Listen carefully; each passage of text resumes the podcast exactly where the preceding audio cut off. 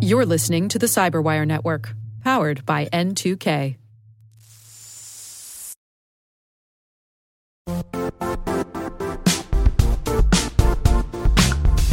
The IT world used to be simpler. You only had to secure and manage environments that you controlled. Then came new technologies and new ways to work. Now, employees, apps, and networks are everywhere. This means poor visibility, security gaps, and added risk. That's why Cloudflare created the first ever connectivity cloud. Visit cloudflare.com to protect your business everywhere you do business.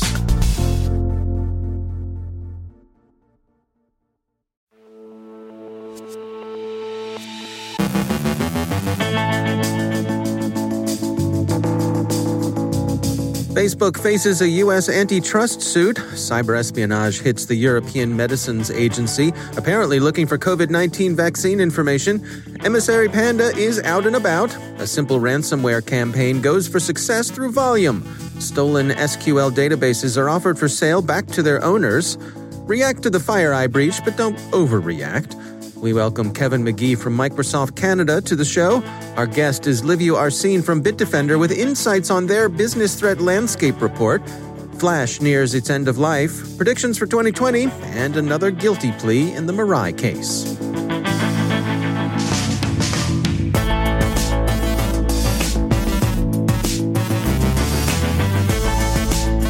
From the Cyberwire studios at Data Tribe, I'm Dave Bittner with your Cyberwire summary for Thursday, December 10th, 2020.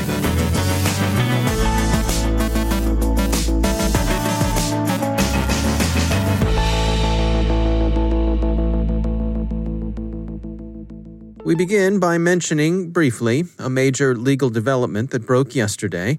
The U.S. Federal Trade Commission has filed an antitrust suit against Facebook alleging years of anti competitive behavior that could ultimately warrant breaking up the company. The FTC has been joined in the suit by 26 state attorneys general and the AGs of the District of Columbia and the Territory of Guam. We'll have more details on the suit in this afternoon's pro privacy and pro policy briefings, but for now, we'll characterize the action this way. If data represent the new oil, then Facebook looks to the FTC like the new Standard Oil. BioNTech has disclosed, according to The Guardian, that information related to the COVID 19 vaccine the German firm has been developing with Pfizer was accessed in a cyber attack against the European Medicines Agency. The agency simply says that it was attacked without offering so far any information on targets, losses, or attribution, Security Week reports. Dutch National Police are investigating. Avast yesterday reported citing Emissary Panda, also known as APT 27 or Lucky Mouse. The campaign, whose first interest seems to be the government of Mongolia, is phishing with a weaponized document exploiting CVE 2017 11882. The Prague headquartered security firm said, in part, quote, the APT group planted backdoors and keyloggers to gain long term access to government networks and then uploaded a variety of tools that they used to perform additional activities on the compromised network, such as scanning of the local network and dumping credentials. We presume that the main aim of cyber espionage was the exfiltration of sensitive data from potentially interesting government agencies. A number of the tools are from Emissary Panda's familiar kit, but Avast has found some new ones, and it highlights those in its report. Much about the cyber espionage campaign remains unclear. For example, an unknown company that provides contract services to government agencies in East Asian countries has apparently been under attack, but who that company is and what the pandas were after is still murky. But the entry point into the government organizations successfully penetrated was gained by pivoting from a compromised third party. Guardicore says that a relatively simple ransomware campaign they're calling Please Read Me has been attacking SQL databases since this past January. It's an untargeted campaign, the security firm's researchers say. The attackers aren't interested in the size or identity of the victims. Their secret to success is volume. Guardicore calls it factory ransomware, and they characterize it as untargeted, transient, and simple. ZDNet reports that criminals are ransoming stolen databases for roughly $550 per database, prices fluctuating with Bitcoin exchange rates. More than 85,000 SQL databases are for sale back to their owners in what appears to be a secondary ransomware market. The market also seems largely automated. And there's no particular reason to think that the databases won't also be sold to third parties in the criminal to criminal market. There's considerable breathlessness in reactions to the FireEye breach, but both Qualys and Hurricane Labs offer more measured, less alarmist advice. Qualys observes that some of the stolen tools may appear in commodity attacks. Hurricane Labs sensibly points out that organizations should pay attention to the vulnerabilities FireEye has said the tools incorporate and apply the available patches and mitigations. Both note that FireEye has shared details useful for protection in its GitHub repository. So the incident should serve as an impetus to more careful patching and practicing better cyber hygiene in general. We note that plenty of vendors are interested in helping you do both. Speaking of patching and updates, the requiem for Flash has been sounded so often that one almost hesitates to put on mourning, but this time it seems to be for real. ZDNet reminds all that Adobe has issued its last ever Flash patch and warns users in very direct language that Flash will reach its end of life on January 12th of the new year. If you use Flash, plan accordingly. Looking ahead to the new year, as we've been doing lately, we can sum up most of the predictions by saying that 2020's criminal momentum is expected to carry into 2021, and it's clearly doing so. COVID 19 driven social engineering, for one thing, is here and likely to remain for the foreseeable future. KnowBe4, for example, announces the appearance of COVID 19 vaccine fishbait. It's unlikely to go away soon. Expect this chum to be scattered across inboxes well into 2021. And Armorblox this morning released updates on some representative COVID 19 scams. Reuters sees the same sort of thing. One trend, surprising at first blush, but which on reflection seems right, is that COVID 19 concerns appear to have driven a rise in romance scams. Under lockdown, apparently, people are looking for love in all the wrong places. G Data summarizes the coming evolution of ransomware by noting that the extortionists will become smarter, more focused, and above all, faster. The increased speed, ZDNet points out, is worrisome. The hoods will be likelier to pivot and encrypt before they're detected, getting inside the defender's OODA loop. The fishbait is getting better designed too. Bitdefender sees scammers upping their game in impersonating financial services. The language and the logos, for example, much cleaner and more convincing than they've historically been. Other things to worry about? Well, there's stalkerware, which has drawn attention with reports that lawful intercept tools are proliferating into the hands of unlawful users. And of course, there are North Korean cyber attack units, which the national interest thinks aren't receiving the attention their level of threat warrants. It's not all mom and kimchi in Pyongyang, whatever the dear successor may be woofing nowadays. And finally, remember Mirai, the botnet that took out the internet over most of the U.S. eastern seaboard back in 2016?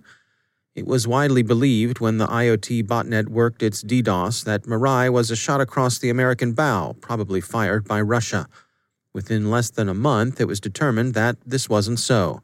The Professor Moriarty of the affair turned out to be a student at Rutgers University in New Jersey, and not exactly the pride of the Scarlet Knights either. He was interested in driving traffic away from competing offerers of Minecraft in game purchases and thought that DDoSing them would be a good idea. It's just that, well, one thing led to another and things got out of hand. Anywho, besides providing a useful cautionary tale about premature attribution and the attendant difficulty of recognizing a digital Pearl Harbor, the incident resulted in three federal guilty pleas. There's now been a fourth. An unnamed defendant had taken a guilty plea before the U.S. Court for the District of New Hampshire. The defendant is unnamed because of the defendant's tender years at the time of the offense. The U.S. Department of Justice said yesterday that, according to the plea agreement, the individual conspired to commit computer fraud and abuse by operating a botnet and by intentionally damaging a computer. Because the individual was a juvenile at the time of the commission of the offense, the individual's identity is being withheld pursuant to the Juvenile Delinquency Act. May the individual set his or her feet on a better path.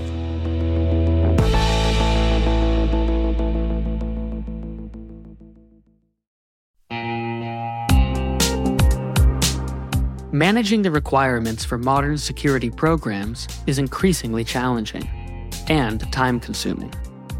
Enter Vanta. Vanta gives you one place to centralize and scale your security program. Quickly assess risk, streamline security reviews, and automate compliance for ISO 27001, SOC 2, and more you can leverage Vanta's market leading trust management platform to unify risk management and secure the trust of your customers. Plus, use Vanta AI to save time when completing security questionnaires. Cyberwire daily listeners can get $1,000 off by going to vanta.com slash cyber. That's V-A-N-T-A dot com slash cyber.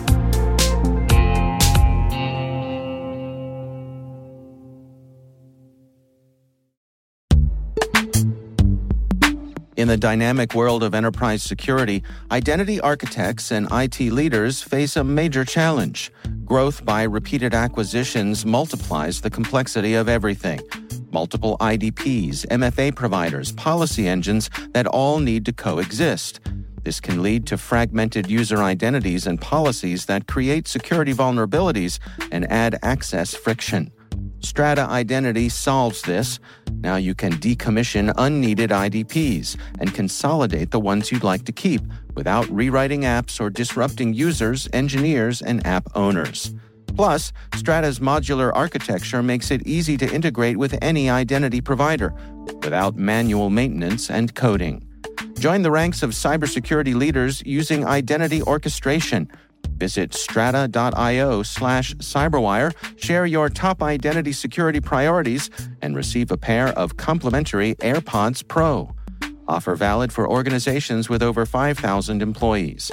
Step into a new era of identity management at strata.io slash cyberwire.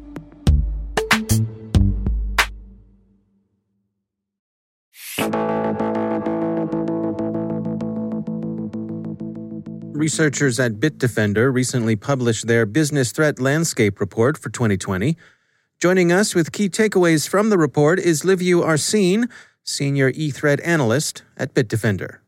This has been a very interesting year, to say the least. So, um, basically, the entire report focuses on how the pandemic has um, affected both the threat landscape and, you know, the overall um, infrastructure for organizations as well as their employees. Well, let's go through it together. What are some of the key findings here? Uh, right. So I guess one of the biggest uh, key finding is that you know half of organizations weren't prepared for a, um, a, pandemic type situation. So that means you know they literally had to redesign their entire infrastructures overnight to accommodate you know all their employees working remotely. And you know when you do these types of things without uh, proper preparation, you know misconfigurations uh, and blunders will happen. And it's likely that most of these misconfigurations and um, you know on the go infrastructure realignments will probably be exploited uh, by attackers in the next 12 to 18 months you know by using very simple techniques everything from brute forcing to credential stuffing or simply exploiting you know uh, unpatched systems so, what are some of the takeaways here? With the information you gathered in the report, what, what sort of lessons uh, can you share with our listeners?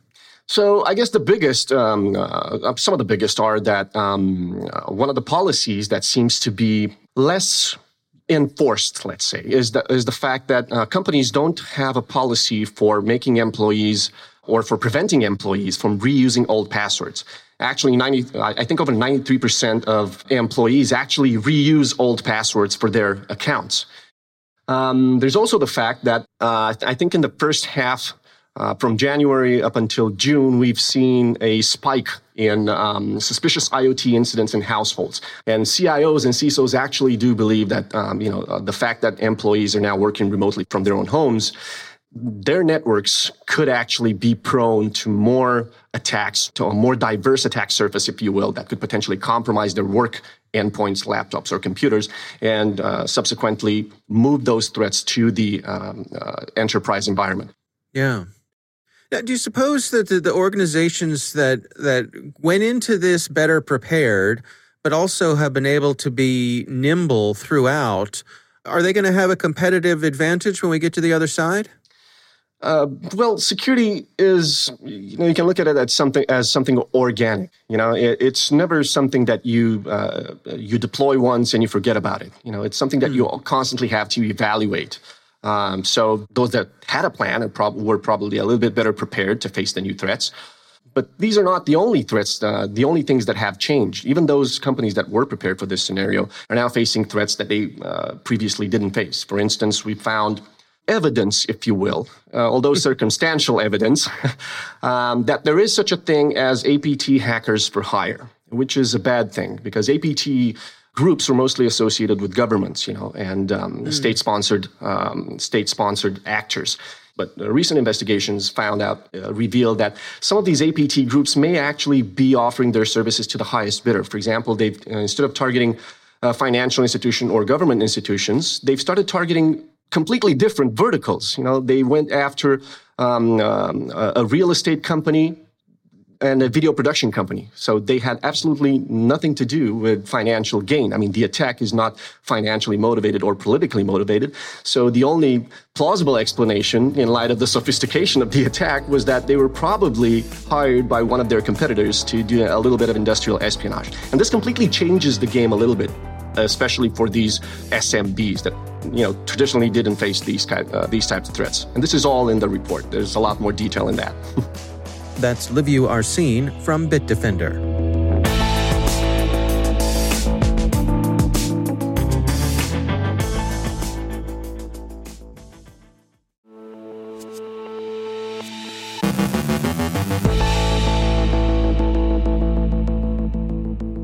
And it is my pleasure to welcome to the show Kevin Magee. He is the Chief Security and Compliance Officer with Microsoft Canada. Kevin, welcome to the Cyberwire. Hi, Dave. Pleasure to be here.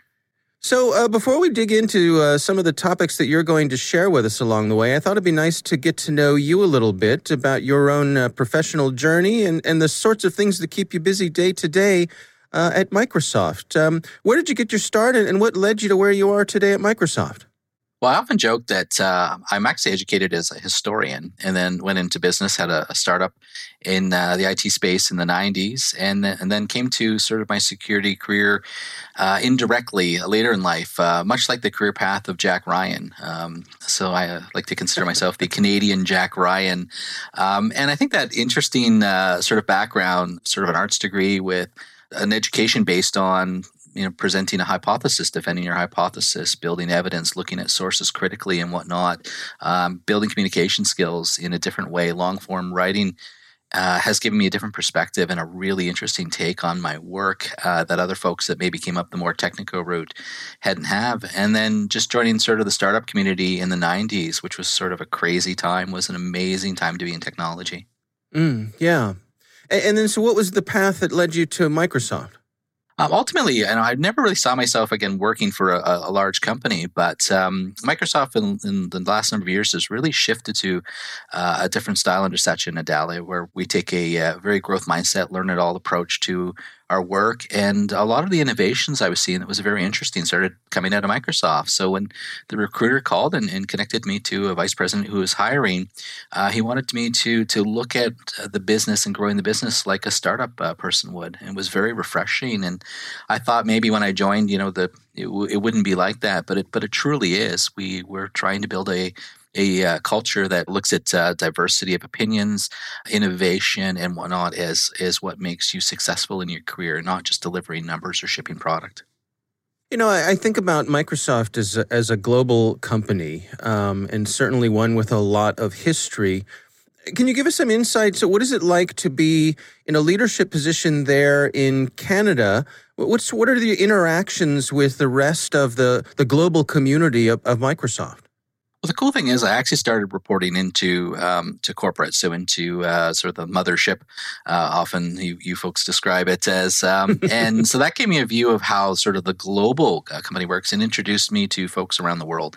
And then shifted to a, a Canada-specific career when I took this role a couple years in, and having both experiences has been fantastic because the Canadian subsidiary really operates like a small team. We all know each other. We all work together. Um, you know, it's a really uh, sort of esprit de corps. Uh, type uh, of uh, relationship we have. But I can also reach out to the, my counterparts and really see what's going on around the world. So I can call my counterpart in Australia or Germany or whatnot and get a, a really global feel on topics or an understanding of how things work in different cultures or maybe they're seeing a different threat in a different environment. And i'm just beginning to, to see it now where they've experienced it for a number of months because of some some aspect of, of uh, their geography. And often the smaller regions really can't relate to sort of larger markets like the us or whatnot. So having those folks that i can rely on as part of my intelligence network is, is fantastic and and what is your day to day like these days? What what sort of things keep you busy? Well, it's interesting today because we're growing a team, and I'm I'm interviewing and hiring and onboarding uh, folks in a pandemic that I've never met. So it's a it's a hmm. full new dynamic uh, for not only myself but for my team, really uh, evolving and, and responding to the current needs, just like everyone else. And and obviously, cybersecurity is moving very quickly now, so we're having to adapt even even quicker. So I spend a lot of time not necessarily on the technology, but really understanding uh, the needs of customers, the needs of my people, and making sure uh, that my folks aren't burning out or um, really have what they need to do their jobs. So you would think that chief security officer is really focused on more of the technology and sort of the digging into the code or whatnot. But the business really is becoming more and more about people and understanding people. Well, Kevin Magee, Chief Security and Compliance Officer with Microsoft Canada, welcome to the Cyberwire. You can say thank you. Oh, thank you. Wasn't sure what the protocol was there. Yeah.